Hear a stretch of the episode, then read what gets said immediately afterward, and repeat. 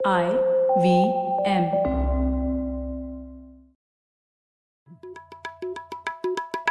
भाई हम हिंदुस्तानियों को बतियाना बड़ा पसंद है। बंगाली में अड्डा उड़िया में खोटी कन्नड़ा में हरटे और हिंदी में पुलियाबाजी। इस कला के लिए हमारी हर भाषा में एक शब्द है। तो प्रणय और मैं तो अक्सर मिलकर पुलियाबाजी करते ही रहते हैं। हमने सोचा कि आपको भी इसमें शामिल कर लिया जाए।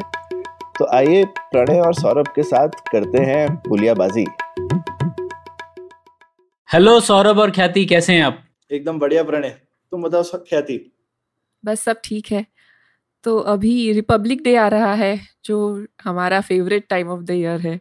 हम्म हम्म बिल्कुल हाँ आज रिपब्लिक डे है और जैसा कि हम लोग हमेशा करते हैं, गणतंत्र दिवस पर एक अलग एपिसोड होना चाहिए, क्योंकि हमेशा हम लोग ये बात करते हैं कि गणतंत्र और लोकतंत्र में फ़र्क होता है, उस फ़र्क को जानना ज़रूरी है। गणतंत्र दिवस को लोक, स्वतंत्रता दिवस जैसा मत मनाइए। तो ये इस पर चर्चा कई बार की है, लेकिन इस वर्ष ये गणतंत्र दिवस काफ़ी प्रासंगिक है, क्योंकि इस बार बड़ी जद्दोजहद चल रही है, जो न्यायपालिका है और विधायिका है उसके बीच में, क्योंकि एक ये जंग चल रही है कि पार्लियामेंट सुप्रीम है या फिर सुप्रीम कोर्ट। और इसका बैकड्रॉप ये है कि एक 2019 में एक वो एन बिल आया था नेशनल जुडिशियल अपॉइंटमेंट कमीशन मतलब बेसिकली जो न्यायपालिका और एग्जीक्यूटिव है, उन्होंने बोला कि जो अपॉइंटमेंट्स होते हैं कोर्ट में हाई कोर्ट और सुप्रीम कोर्ट में, उस बदला जाना चाहिए और पार्लियामेंट को काफ़ी बड़ा रोल अदा करना चाहिए इस मामले में। जबकि सुप्रीम कोर्ट कोलिजियम सिस्टम होता है अभी, जिसमें सुप्रीम कोर्ट के कुछ सीनियर जजेस डिसाइड करते हैं और फिर अप्रूवल लेते हैं डिस्कशन होता है पार्लियामेंट से। लेकिन अब वो सिस्टम बदलना चाहते थे। तो सुप्रीम कोर्ट ने उसे, उस जो मूव था एनजेसी, उसको बोल दिया कि ये भारत का जो बुनियादी ढांचा है संविधान का, उसके विरुद्ध जाता है और इसीलिए उसे नहीं लाना चाहिए। तो इसी मामले को लेकर अब 2023 में फिर से ये मामला आगे आ गया और अभी जो हमारे उपराष्ट्रपति है उन्होंने भी बोला है इसके बारे में कि ये बुनियादी ढांचा भी क्यों होना चाहिए और ये भी बोला है कि पार्लियामेंट सुप्रीम है ना कि सुप्रीम कोर्ट तो इसके ऊपर आप क्या कहते हैं कौन सुप्रीम है न्यायपालिका या फिर विधायिका हम्म। भाई सभी एक ही चीज़ सर्वोपरि है वो है संविधान ठीक हाँ। है सुप्रीम हम्म। कोर्ट की पावर और पार्लियामेंट की पावर दोनों संविधान से आती हैं हम्म। दोनों से संविधान नहीं आता है संविधान से इन दोनों इन दोनों का जन्म संविधान से हुआ और इन दोनों की पावर भी संविधान से आती लेकिन दोनों को संविधान पे टिप्पणी करने का, उसको इंटरप्रेट करने का हक भी है। तो सुप्रीम कोर्ट उसको इंटरप्रेट करता है और पार्लियामेंट को, संविधान को तो एडिट करने का ही हक है। उसको तो उसमें वो ऊपर नीचे और इतने हम लोगों ने अमेंडमेंट्स करी भी है। तो वो अमेंडमेंट कर सकता है। तो इसमें वो बेसिक स्ट्रक्चर जिसको ये मूल ढांचा कहते हैं, उसका भी बोलना चाहिए। ये श्रोताओं के लिए और दर्शकों के लिए हम बता दें कि ये एक इंडियन इन्वेंशन है। ये हम्म। पूरी दुनिया में एक इंडियन जुडिशियल इनोवेशन है कि हम जो है अपने तो लोग कहते हैं इंडिया में इनोवेशन नहीं होता है ना तो सुन लीजिए देखिए क्या ज़बरदस्त इनोवेशन है जुडिशियल में भी और लीगल सिस्टम में भी इंडिया में इनोवेशन है कि सुप्रीम कोर्ट ने कहा कि भाई आप ऐसे अमेंडमेंट नहीं कर सकते जिससे कि कॉन्स्टिट्यूशन का मूल स्वरूप ही बदल जाए जो हम्म, कि मेरे ख्याल से आई मीन शायद हिंदुस्तान की परिस्थिति में ये शायद ज़रूरी रहा होगा। उन्होंने कुछ सोच समझ के क्या होगा। 1970 की चीज़ है पिछले 50 साल से चल रही है और उससे ऐसा नहीं है कि कुछ 50 साल में हमको कोई नुकसान हो गया या कुछ हुआ है। तो और काफ़ी जगहों पे ऐसा दिखता भी है कि कभी कभी पॉलिटिशियंस की शॉर्ट साइटेडनेस वगैरह को कंट्रोल एक तरीके का चेक एंड बैलेंस इस तरह से सुप्रीम कोर्ट ने दिया है और सुप्रीम कोर्ट की काफ़ी मान्यता भी है इसलिए पब्लिक के बीच में इस चीज़ को लेकर के। तो पर पर ये है तो इनोवेशन तो क्या कहते हैं आप इसके बारे में प्रणय? ख्याति ये इनोवेशन ज़बरदस्त इनोवेशन है ज़ीरो की तरह बाकी दुनिया भी अडॉप्ट करने वाली है या ये ये बहुत ही हमारे संदर्भ की चीज़ है? हाँ वैसे हम्म। ये कुछ कंट्रीज़ ने अडॉप्ट किया है या एटलीस्ट वो भी उसको एक्नॉलेज करते हैं और उसमें बांग्लादेश एक है जिसने फॉर्मली उसे अपने कॉन्स्टिट्यूशन में जोड़ा है हाँ तो ये है। मुझे इस पे ये थोड़ा सा डिस्कशन करना था कि ये जो हम एक प्रकार का टेंशन देख रहे हैं ना और ये दो प्रकार की विचारधारा मतलब दो प्रकार के मतों का एक द्वंद्व है। तो उसमें हम बोल सकते हैं एक साइड ये है जो बोलती है कि कॉन्स्टिट्यूशन संविधान का पर्पस क्या होना चाहिए प्राइमरी पर्पस ये होना चाहिए कि वो डेमोक्रेसी में अगर कोई भी एक्सेसिस हो जाए स्टेट के थ्रू तो उस पर एक प्रकार का वो लिमिट रखे कि जिससे कि बेसिक चीज़ें जैसे कि इंडिविजुअल फ्रीडम राइट्स वगैरह प्रोटेक्ट होने के लिए एक प्रकार का चेक है स्टेट के पावर पे। तो ये एक नज़रिया है संविधान के, संविधान का क्या रोल होना चाहिए उसे देखने का। इस प्रकार का जो अप्रोच है उसकी मॉरल फोर्स कहाँ से आती है? उसकी मॉरल फोर्स आती है हम कह सकते हैं कि रैशनैलिटी से या रीजनिंग से कि अगर हम रीजनिंग से सोचे तो हम सोच सकते हैं कि हर इंसान एक तरीके से सिमिलर है। हम रीजनिंग से ऐसा नहीं बोल सकते एक इंसान बड़ा है एक इंसान छोटा है राइट सो so, ये जो भी हमारे ह्यूमन राइट्स कहीं ना कहीं एक प्रकार की रीजनिंग बेस्ड थिंकिंग से आए हैं तो वो उस तरीके का पक्ष रखने के लिए है। दूसरा दूसरा जो मत है वो ये है कि संविधान इनेबलर भी है ना, क्योंकि पहले तो स्टेट का इतना रोल नहीं था, अब तो स्टेट का एक रोल है। स्टेट को, अगर लोग परेशानी में है तो स्टेट को उसे बचाना है वेलफेयर स्टेट भी होना है। तो सिर्फ़ उसका लिमिटिंग रोल नहीं है इनेबलिंग भी रोल है संविधान का, और उसकी लेजिटिमेसी कहाँ से आती है? उस आर्ग्यूमेंट में वो बोलते हैं कि अगर देश में एक लेजिस्लेटिव प्रोसेस सही तरीके से हो तो फिर हम कह सकते हैं कि वहाँ पे राजनीतिज्ञ के पास वो लेजिटिमेट पावर है कि जो लोगों के विल को जाने और उसके उसको समझ के फिर उसे उसके हिसाब से चीज़ें बदले क्योंकि हर संविधान जैसे समय बदलेगा तो लॉज और नॉर्म्स और सब कुछ ही कभी ना कभी तो बदलेंगे ना एकदम ही तो हम्म। कुछ भी सेम नहीं रहने वाला है सौ साल के बाद ये दोनों चीज़ें हैं और आई थिंक हर संविधान में दोनों के ही पार्ट्स होते हैं। ऐसा नहीं, कोई भी संविधान ऐसा नहीं होगा कि शायद एक ही चीज़ पे ज़्यादा फोकस एक दूसरे पे सब ज़्यादा कम हो सकता है, लेकिन दोनों चीज़ें कहीं ना कहीं आती है और इन दोनों का, ये जो द्वंद है वो इंटरप्ले इन दोनों सोच का है कि क्या चेंज अगर करना है तो वो डेमोक्रेटिकली इलेक्टेड जो तुम्हारे रिप्रेजेंटेटिव्स है, वो चेंज कर सकते हैं कि अगर वो चेंज ऐसा करे जो आपके कॉन्स्टिट्यूशन में लिखे गए बेसिक राइट्स और बेसिक फाउंडिंग प्रिंसिपल्स के अगेंस्ट जा रहा है तो फिर उसका काउंटर क्या होना चाहिए? तो ये दोनों का जिस तरह से मैं देखती हूँ इसको। तो इसमें देखिए, कई सारे विषय पर उसके ऊपर चर्चा करते हैं। पहले तो ये गणतंत्र जो हम लोग बात कर रहे थे, अब गणतंत्र है, इसका मतलब ही ये है कि ऐसा नहीं है कि आप मेजोरिटी से हर चीज़ को डिसाइड कर सकते हैं, ठीक है? वही तो मतलब है गणतंत्र का कि अगर निन्यानवे दशमलव निन्यानवे लोग भी किसी चीज़ की, मानते हो कि शायद कोई चीज़ गलत है, लेकिन फिर भी कुछ ऐसी चीज़ें हैं जो वो नहीं कर सकते अगर इतनी मेजोरिटी हो तो भी। और वही कॉन्स्टिट्यूशन बताता है कि ऐसा नहीं है कि आप किसी को निन्यानवे लोग प्रतिशत लोग मानते हैं कि इसको मार दो। आप नहीं मार सकते, क्योंकि आपके कुछ जैसा कि आपने बोला, ख्याति ह्यूमन राइट्स है बेसिक राइट्स हैं, उसको आप रूल ऑफ़ लॉ के तर्ज पर ही आप कुछ एक्शन ले सकते हैं और उसके बिना नहीं ले सकते। तो ये तो मतलब ही है गणतंत्र का और उसी हम्म। गणतंत्र को स्वरूप देने के लिए एक संविधान बनाया जाता है। कई जगह पर लिखित होता है कई जगह अलिखित होता है।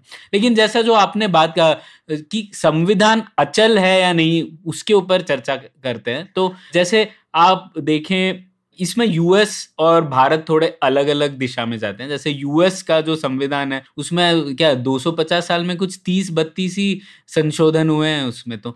तो वो एक एक्सट्रीम चीज़ है जहाँ पर वो, लोग बोलते हैं कि जब जो चीज़ वहाँ पर लिखी थी उस टाइम पे वो ज़्यादा अचल है मतलब उसे ज़्यादा बदलाव नहीं कर सकते। लेकिन उसमें भी फिर कई चीज़ें आती है जैसे जब अभी जो केस हुआ था वो रो वर्सेस वेट उसे वापस रिवर्स किया गया था। तो उसमें यही मुद्दा था कि जैसे राइट टू अबॉर्शन कॉन्स्टिट्यूशन में तो नहीं लिखा है तो उसी के ऊपर चर्चा थी कि ये कॉन्स्टिट्यूशन में नहीं लिखा है तो फिर इसका मतलब है कि अगर आज का सुप्रीम कोर्ट अलग सोचता है उस मुद्दे पर। तो फिर हमें फिर से उसे रिवर्स करते आना चाहिए। तो ये उस पर मुद्दा था। और भारत में हम लोग दूसरी दिशा में जाते हैं कि जैसा कि सौरभ आप भी कह रहे थे कि भारत में तो विधायिका के लिए संशोधन लाना बहुत आसान है।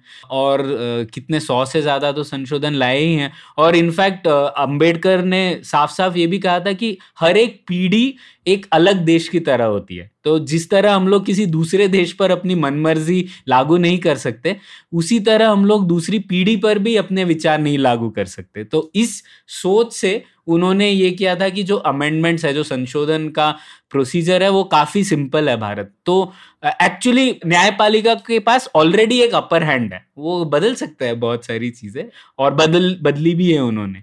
तो लेकिन फिर शायद यही चीज़ थी कि कितनी बदले वो चीज़ें और उस वजह से ये बुनियादी ढांचे वाले इनोवेशन आया। कॉन्स्टिट्यूशन ने कहा मतलब सुप्रीम कोर्ट ने 1973 में कहा कि कुछ ऐसी चीज़ें हैं जो इतनी बुनियादी हैं कि आप अगर उसको बदल दोगे तो आप गणतंत्र को ही बदल दोगे, शायद गणतंत्र ही नहीं रहेगा ये, और इसीलिए आप उसे नहीं बदल सकते। लेकिन वैसे ये भी बात है, इसमें मैं दो चीज़ें बताना चाहूँगा कि फिर भी ऐसा नहीं है कि बुनियादी ढांचा है, इसका मतलब न्याय विधायिका कुछ बदल ही नहीं सकती चीज़ें। जैसे एक तो पहले है ये बुनियादी ढांचा का जो वर्डिक था कॉन्स्टिट्यूशन बेंच ने, वो तेरह जजेस ने दिया था शायद। तो अगर आगे जाके कोई कॉन्स्टिट्यूशनल बेंच पंद्रह लोगों की कॉन्स्टिट्यूशनल बेंच ये बताए कि ये बुनियादी ढांचा नहीं होना चाहिए तो उसे बदला जा सकता है, ऐसा नहीं है।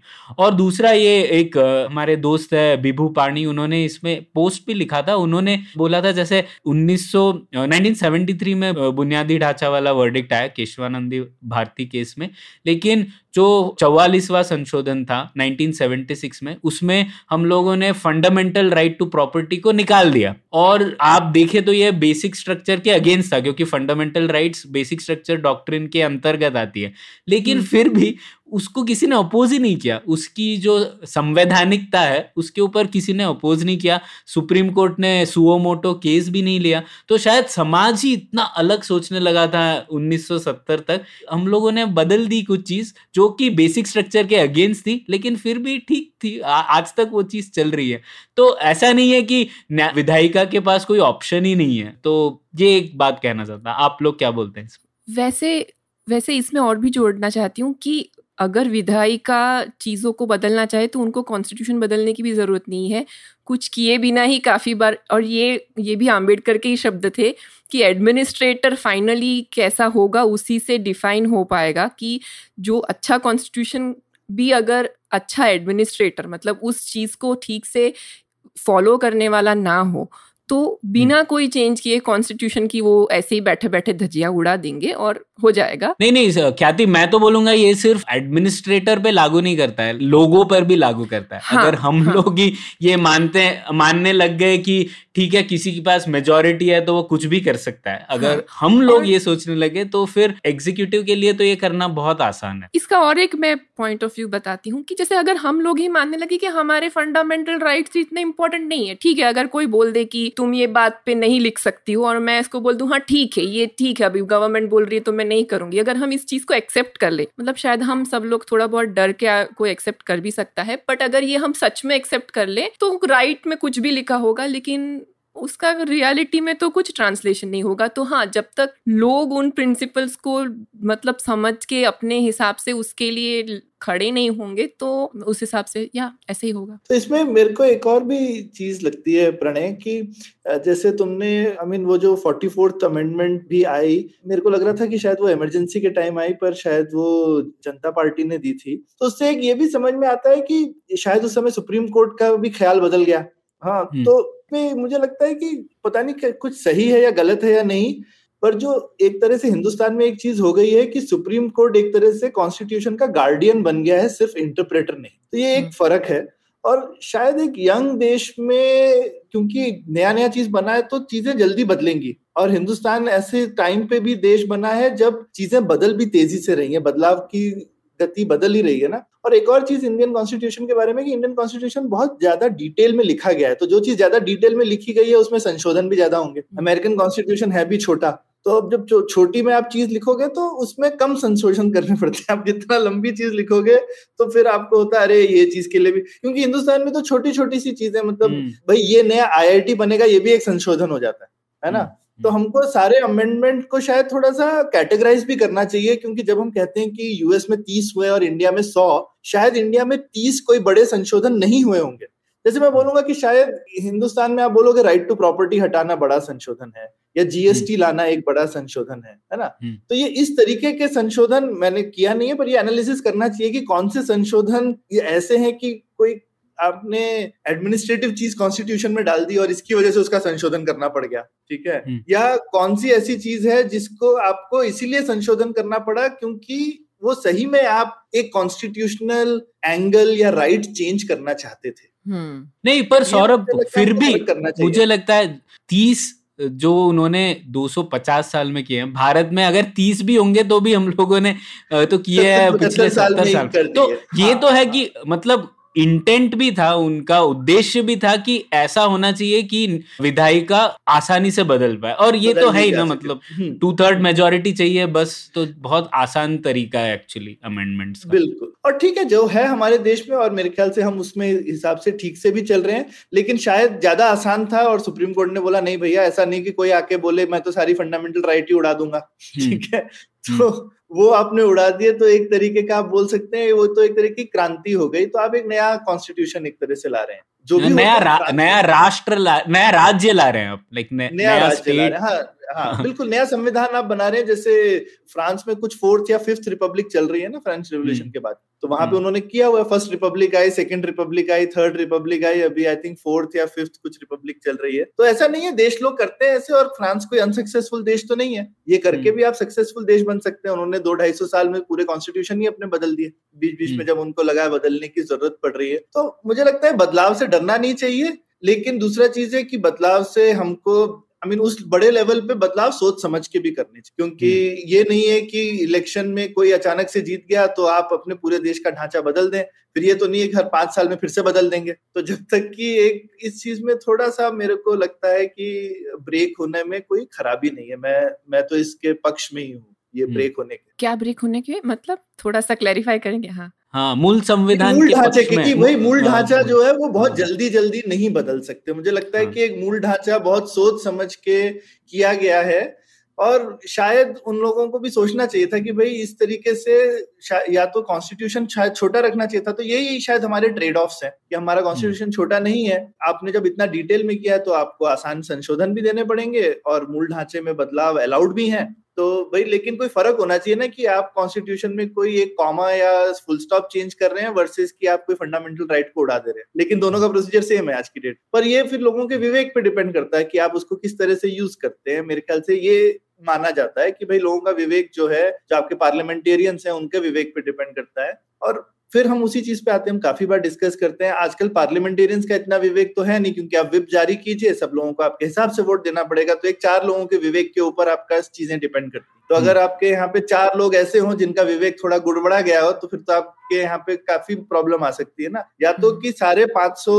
विधायक और सांसद जो हैं उनकी रजामंदी से कुछ हो रहा हो। तो समझ में हम्म। भी आता है लेकिन ऐसा प्रैक्टिकली तो है नहीं हिंदुस्तान तो ये हाँ, ये एक चीज़ है जो कि हमारे जो कि अंबेडकर जी ने तो नहीं सोची होगी कि भाई 1985 में या जब भी वो रिप्रेजेंटेशन का बिल आया हुआ है कि भाई अब विप जारी हुई तो आप एंटी डिफेक्शन बिल आ जाएगा तो उसके बाद में आप उसके खिलाफ वोटिंग नहीं कर सकते तो ये हम्म। कुछ कुछ ऐसी भी चीज़ें हुई हैं लेकिन बेसिक स्ट्रक्चर डॉक्टर उससे पहले ही आ गया था बट स्टिल हम्म। क्योंकि शायद पार्टी पे इतना कमांड था लोगों का कि लोग अपनी पार्टी के हाई कमांड के खिलाफ जाते नहीं है। जबकि यूएस में आज भी जो सेनेटर्स होते हैं या आप बाकी जगहों पे भी देखिए वो लोग काफ़ी वो लोग सोचते हैं हम अपने लोगों को अकाउंटेबल हैं हम अपने लीडरान को अकाउंटेबल नहीं है हम्म। है ना? जो आपको चुन के भेज रहे हैं। तो मैं तो ये आई थिंक एक काफ़ी फ़र्क है कि हमारे जो रिप्रेजेंटेटिव हैं, उनको फीलिंग आनी चाहिए कि भाई मैं अपनी कॉन्स्टिट्युएंसी को अकाउंटेबल हूँ। वहाँ पे तो आपके जो रिप्रेजेंटेटिव ने किसी विषय पे हाँ बोला या ना, इस चीज़ का भी वो लोग बकायदा ट्रैकिंग रखते हैं कि ये हमारा एमपी था, इन्होंने इस पे क्यों आपने इस पे क्यों हाँ बोला या किया? ना बोला हाँ, हाँ. और हमारे यहाँ तो कोई फ़र्क ही नहीं पड़ता क्योंकि आपको हाँ बोलना ही पड़ेगा हाँ. अगर पार्टी ने बोला है तो हम्म। हाँ तो अगर हम ऐसे सोचे कि अगर जैसे समाज में जैसे चेंजेस आएँगे वो नेचुरली नीचे से ऊपर आने चाहिए ना मतलब आइडियल तो वही रहेगा कि हम्म। लोगों के भावनाएँ और विचार बदले समय के साथ और वो उसके साथ पॉलिटिशियंस भी उसको समझे और फिर धीरे धीरे उसका चेंजेस एक्चुअली कॉन्स्टिट्यूशन में करे समझ के कि अभी हम्म। चीज़ें ठीक है। पर आई थिंक हमारा वो लेजिस्लेटिव प्रोसेस भी थोड़ा गड़बड़ाया है उस हिसाब से जैसे आपने समझाया। तो शायद हाँ, वो भी ठीक वो... नहीं कर रहा। है तो उस हिसाब से एटलीस्ट हमारी न्यायपालिका फ़िलहाल एक चेक्स एंड बैलेंस का काम कर रही है। और हाँ, शायद उसी पर यही होता है कि जब भी आप पैबंद लगाते हैं किसी चीज़ पे तो फिर वो अटपटा तो लगता ही है ना। मूल चीज़ को ठीक करना चाहिए हमको। हाँ। तो और और पब्लिक में भी काफ़ी एक्सेप्टेंस है इस चीज़ का क्योंकि सबको लगता है पॉलिटिशियन तो बेकार के लोग हैं। हाँ। ठीक है? तो लगता है कोई एक स्ट्रांग लीडर आ जाए जो इन सब पॉलिटिशियन को कंट्रोल में कर ले। है ना? भाई ये बाकी जो सब चटर पटर पॉलिटिशियन है इनको तो हम पे भरोसा नहीं है इन पे। ये सब छोटे छोटे लोग हैं। इन ये लोग इन लोगों को डिसीज़न ना ही हो तो अच्छा है। हम्म। लोगों के दिल में ये आती रहती है ना चीज़ लेकिन हम्म। वो वो भरोसा आप नहीं करेंगे लोगों पे तो फिर कैसे तो उससे ये बड़ी बड़ी फिर प्रॉब्लम आ जाती है। और दूसरी साइड हम न्यायपालिका के और भी ज़्यादा देखते रहते हैं कि न्यायपालिका हमारे लिए ये बदलाव लाएगी। और हमें ये बदलाव मांगना चाहिए हमारे एमपी के पास ना एक तरीके से। मतलब ये सही होगा ना पॉलिटिकल प्रोसेस के एंगल से कि ठीक है, अगर मैं चीज़ों में बिलीव करती हूँ तो हमें उनके पास ज़्यादा अकाउंटेबिलिटी मांगनी चाहिए कि आप ऐसा नहीं कर सकते हो। या हमारे आप संविधान के अगेंस्ट इस प्रकार की चीज़ें नहीं कर सकते हो। हमें सो लगता है कि अगर हम न्यायपालिका के पास चली जाए, न्यायपालिका एक अच्छा progressive liberal point of view दे देगा और इससे शायद थोड़े टाइम के लिए वो चुप बैठेंगे या नहीं बैठेंगे पता नहीं पर कुछ तो होगा ऐसे करके हम बहुत ही आशा के साथ दिखते हैं। लेकिन जैसे प्रणय ने अभी बताया रो वर्सेस वेड का राइट कि अबॉर्शन वहाँ पे 1970s में उन्होंने उसको एज अ राइट दे दिया था जब वहाँ की लोग रेडी नहीं थे और आज ज़्यादातर जनता एक्चुअली शायद रेडी होगी उसके लिए कि हाँ मोस्ट ऑफ़ द लोग शायद अब अबॉर्शन को एक्सेप्ट करते हैं। लेकिन एक छोटा सेगमेंट अभी उसको क्योंकि उन्होंने उनकी न्यायपालिका को कैप्चर कर लिया है तो वो लोग एक ऐसा जजमेंट पास कर पाए जिसने उनके तीन दशकों के चेंज को रिवर्ट कर दिया है अभी। तो अभी वो सोच रहे हैं कि अब हम मतलब अभी वो सोच रहे हैं कि हमें वापस वो डिबेट शुरू करनी चाहिए कि लोग मांगे कि नहीं मुझे अबॉर्शन का राइट चाहिए राइट अगर जब हम्म। लोग मांगेंगे तो वो आएगा।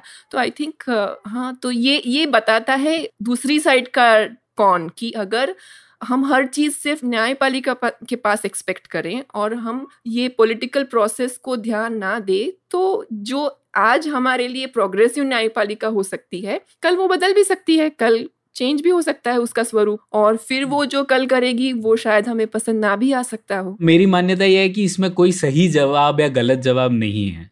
ये कॉम्प्रोमाइज होता है। हम लोगों ने एक कॉम्प्रोमाइज किया है और दूसरे देशों ने दूसरा कॉम्प्रोमाइज किया है और वो कॉम्प्रोमाइज टाइम पे कंटिजेंट है। मतलब आज हमें देखना चाहिए कि हमें ज़्यादा डर किस बात का है। शायद आज डर यही है कि जो कार्यपालिका है, वो ज़्यादा पावरफुल हो चुकी है और वो चीज़ें हमें गलत दिशा में जा सक ले जा सकती है। तो इस दृष्टिकोण से हम लोग देखें और शायद इस पर काफ़ी लोग मानेंगे कि हमें, हम, भारत का सबसे बड़ा डेंजर न्यायपालिका से तो नहीं आ रहा है आज की नहीं आ रहा है हाँ, तो हाँ. अगर हम लोग उस दृष्टिकोण से देखें तो ये जो हमारा आज का कॉम्प्रोमाइज है बेसिक स्ट्रक्चर डॉक्ट्रिन वो ठीक लगता है मुझे आज के हाँ. परिपेक्ष के लिए हो सकता है हाँ अगर जैसे 20 साल बाद सुप्रीम कोर्ट ऐसा हो जाए जो बोले कि यार ये बेसिक स्ट्रक्चर डॉक्ट्रिन को और बड़ा विस्तार करना चाहिए इसका और चीज़ें लानी चाहिए उसमें दस चीज़ें नहीं उसमें पचास और चीज़ें लानी चाहिए तब शायद मैं अपना डिसीज़न रिवर्स कर लूँगा और मैं बोलूँगा कि हमारा शायद हमें डर लगना चाहिए न्यायपालिका से। लेकिन अभी हम लोग उस स्थिति में नहीं है तो अभी जो हमारा कॉम्प्रोमाइज है वो ठीक है। तो कई बार ऐसे मुझे लगता है कई लोग इस पे एक मतलब एक उसे प्रिंसिपल्स वाला डिबेट कर देते हैं। ये शायद प्रिंसिपल्स हम्म। वाले डिबेट नहीं है मतलब दोनों साइड पे अच्छे आर्ग्यूमेंट्स लेकिन हम लोग को देखना चाहिए हमारा कॉम्प्रोमाइज हमारी स्थिति के लिए आज के डेट में फिट होता है या नहीं। मुझे तो लगता है होता है तो हम्म। उस तरीके से सोचूँगा मैं। जैसे कि एक नेगोशिएशन है आप कह रहे हो कि हम्म। हाँ कि ये पावर नेगोशिएट हो रहा है तो हमें भी ये देखना पड़ेगा ना कि आज किसका पलड़ा भारी है और शायद कहाँ बैलेंस की ज़रूरत है बिल्कुल और हम आम नागरिकों को तो हमेशा बेसिकली सोचना चाहिए कि हम अपने गणतंत्र को कैसे मज़बूत करें तो हम्म। हमको किसी लीडर को मज़बूत नहीं करना है ना किसी सुप्रीम कोर्ट को मज़बूत करना है हमको तो अपने गणतंत्र को मज़बूत करना है ना हमारा हम्म। भला तो उसी में है हम तो सब छोटे लोग हैं ना तो हाँ। छोटे लोग का भला इसी में है कि गणतंत्र मज़बूत हो तो भी एक छोटे आदमी की सेफ्टी है भाई। अदरवाइज़ तो हम्म। कोई भी उसको रौन सकता है। अंकुश तो एक ही है हमारे देश में वो है संविधान। तो जब तक जितना बढ़िया अंकुश होगा वरना हाथी सबको कुचलेगा। तो ये हाँ। हमको ध्यान रखना है। तो तो हमको हर समय ये देखना है हमको अपने लीडरों से अपने पॉलिटिशियन से बोलना है कि भैया तुम अपनी आवाज़ मज़बूत करो एक आदमी के पास में अपनी पावर मत दो। और सुप्रीम कोर्ट भी ज़्यादा पंचायत गिरी कर रहा है तो उनको भी लाइन पे लेकर। ठीक है ना?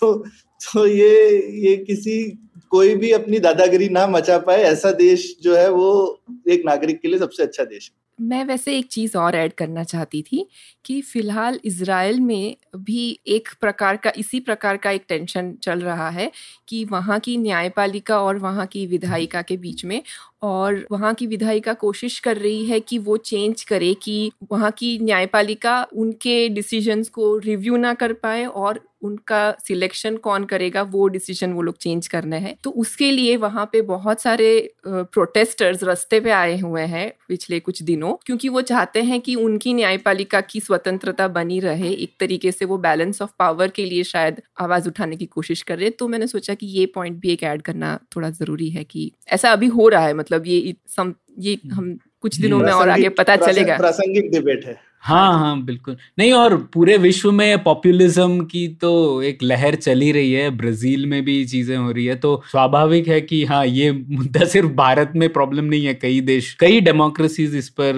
विचार कर रहे हैं। तो ठीक है सौरभ आपने जो बात कही वो बहुत ही अच्छी बात कही। आई थिंक उससे अच्छा मैसेज नहीं हो सकता गणतंत्र दिवस के अवसर पर।